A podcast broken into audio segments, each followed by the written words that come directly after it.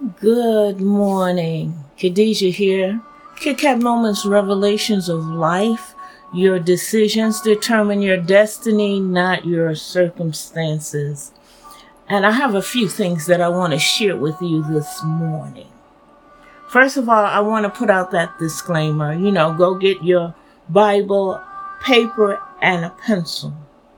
Because I want you to be like the Bereans. I want you to write down the scriptures because you should never come before the throne room of the Most High God, especially in a service where you expect to receive a prophetic word or to receive instructions without being able to write them down because we have to write the vision and make it plain so that we can read it on the run.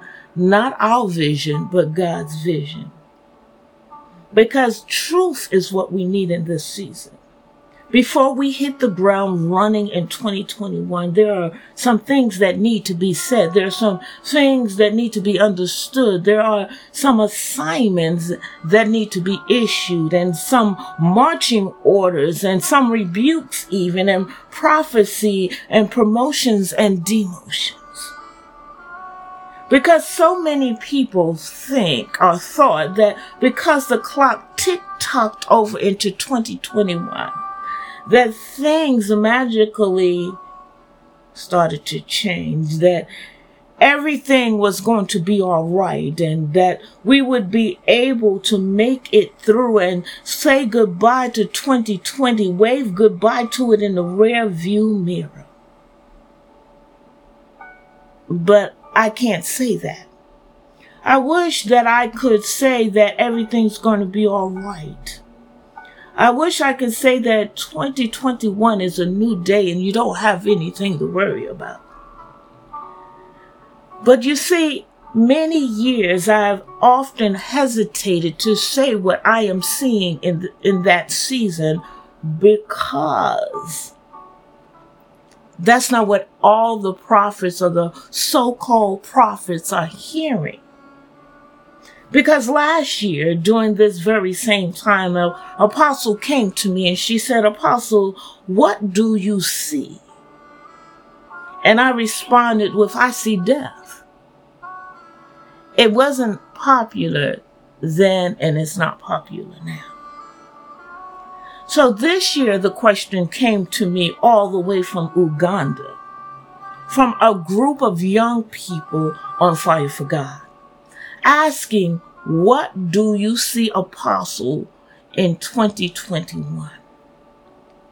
And I had to tell them that there are layers of prophecy in what I am seeing. That there are prophetic words, not just a word. And it's not a broad spectrum word. It's not a one size fit all type of word. The words are not for everyone. Your level of faith determines if the word is for you. Yes, some will recover it all, but it's only a remnant and some will gain access and breakthrough, but again, it will only be a remnant. Recovery, restoration, and revival will come to some, but mostly those that weren't affected by what happened in 2021. Those who were sustained by God even without a job. Those who drew near to Abba Father as he drew near to them. A remnant of believers a remnant that did not follow the world scenario of what was going on. A remnant of watchmen on the wall. Those that realize that God is doing a new thing and there will never be a new normal. There will never be church as usual. What I'm seeing in 2021 is more of 2020. And so, you know, as usual, I, I check myself. I do a God check. I get in my secret place and I question and I ask God questions. Give me eyes to see. Show me your way. Teach me your ways. Because what I am seeing is not all of us shall recover all. that not all of us should get breakthrough in 2021. And that not all of us stepping over into 2021, things are going to be all right.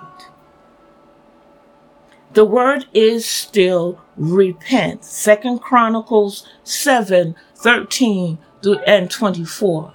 If when I, God, shut up heaven, if when I, God, allow the pestilence to come, if my people who are called by my name humble themselves, repent to Shuva, turn from their wicked ways, then and only then shall I hear in heaven and I will open up the windows of heaven and pour them out blessings. Repentance is still the order of the day. Because if we keep living the way we've been living, and as sure as the word of God has spoken, we are going to get more of the same. Death and dying, riots and discord, corrupt government, poverty and lack of supplies and, and, and, and, and sorrow. Abundance is not going to be the portion of God's people unless they can hear what the Spirit of the Lord is saying in this season. So, we should always have a prayer on our lips. We should still be like Elijah as he prayed on the mountain before God's people and before the prophets of Baal in 1 Kings 18, 36 to 39. Father, so that they will know that you are God and that I am your servant and that you will turn the hearts of men back to you. What I see in 2021 is a prophetic warning. Matthews 24, 4 through 8, we as believers should not be surprised at what is going on in this season. For Yeshua told his disciples when they came to him to ask him what would it be like in the end times. He said, at that time, do not be deceived. Be, beware that you are not fooled. For many will appear on the scene claiming my authority and, and saying about themselves, I am God's anointed and they will lead you astray. You will hear of wars nearby and revolutions in every side with more rumors of wars to come. He said, but don't panic. Or don't let your heart be troubled. For the breaking apart of the world system is destined to happen. But I, but it won't be the end. There is still more to come. The nations will go to war against each other and kingdoms against kingdoms and there will be horrible earthquakes and, and, and other uh, astronomical events in one place after the other. There will be horrible epidemics and famine in places after places.